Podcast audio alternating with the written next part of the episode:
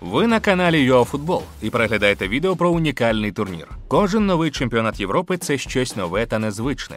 Але форум 2020 року розриває абсолютно всі шаблони. Євро 2020 і без того увійшло б до історії як перший континентальний футбольний форум, що відбувся у більш ніж 10 країнах Європи. Але пандемія коронавірусу ще більше сплутала карти. Приготуйтеся, ми розповімо вам про те, що назавжди залишиться у футбольній історії.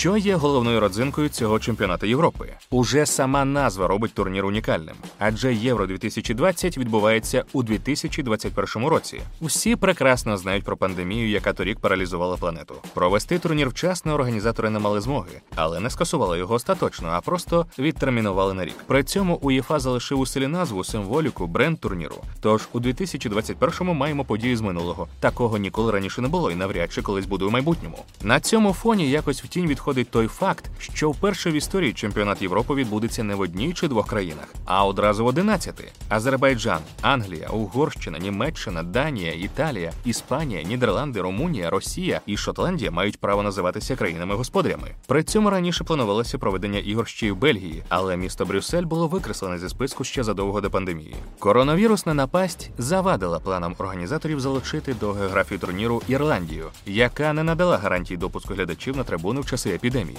А у Іспанії Більбао був замінений на Севілью. Коронавірус зумовив ще одну зміну на перший погляд непомітну, але дуже важливу для безпосередніх учасників гри. Мова про заявку команд. Учасникам чемпіонату Європи 2020 дозволено заявляти на турнір не 23 гравців, а 26. Причому ігрові номери потрібно використовувати відповідно до заявки з 1 по 26. Цей турнір буде першим серед собі подібних, на якому буде дозволено робити одразу 5 замін впродовж 90 хвилин матчу. Ще одного запасного гравця можна буде використати в овертаймі, якщо до такого дійдуть справи у плей-офф. Більшість тих, хто цікавиться футболом, уже звикли до відеотехнологій у грі, ба більше нині видається, що без системи VAR футбол уже неможливий. Але система насправді й досі функціонує вибірково. Наприклад, у матчах кваліфікації чемпіонату світу 2022, які відбуваються у поточному році, відеодопомоги рефері немає. Матчі Євро 2020 будуть забезпечені системою VAR на 100%. Ще одна незвична річ стосовно арбітражу: присутність у списку рефері, що працюватимуть на чемпіонаті Європи, латиноамериканця Фернандо Рапальїні. Аргентинець потрапив під програму обміну між УЄФА та Конмебол.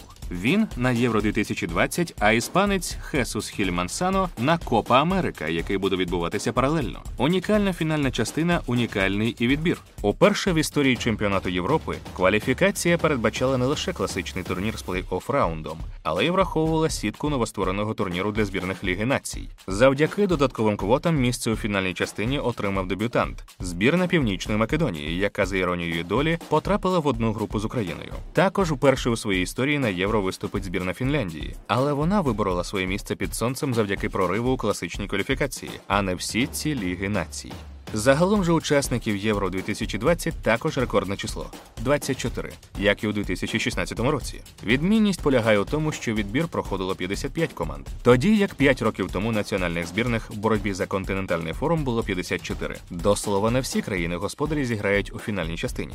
Азербайджан та Румунія на рідних полях не зіграють. Незвично, хоч і не вперше в історії, що чемпіонат Європи може виграти команда, котра посіла в групі не перше і не друге місце. Цьогоріч, як і 5 років тому, схема передбачає вихід у плей-офф не лише переможців та віце-чемпіонів груп, а й команд, що посіли треті місця. Чотири з шести таких збірних продовжать боротьбу в раундах на виліт, а два найгірші треті місця приєднаються до шістьох невдах, що фінішували останніми у своїх квартетах, та попрощаються зі святом одразу після групового етапу. У 2016 році переможцем євро стала збірна Португалії, яка груповий етап закінчила на третьому місці. Це можна повторити, але не перевершити. Гарний приклад для тих, хто на тоненького вийде в плей-офф боротися до кінця. Більше учасників, більше країн-господарів, більше і призових. Євро 2020 – 16-й за ліком чемпіонат Європи в 60-річний ювілей турніру, увійде до історії як змагання з рекордними на даний час преміальними виплатами учасникам. Наприклад, збірна України вже за вихід до фінальної частини отримує більше 9 мільйонів євро, а кожна перемога додає до цієї суми ще півтора мільйона. Воістину є за що боротися. А що для вас стане найбільш незвичним у контексті цього чемпіонату Європи? Чи подобаються вам усі нововведення та що б ще ви додали до схеми турніру? Кого вважаєте найяскравішим учасником форуму, а кого зайвим на цьому святі футболу? На кого поставити гроші як на переможця? Пишіть у коментарях, обговоримо. І слідкуйте за новими сюжетами на відеоканалі ЮАФутбол.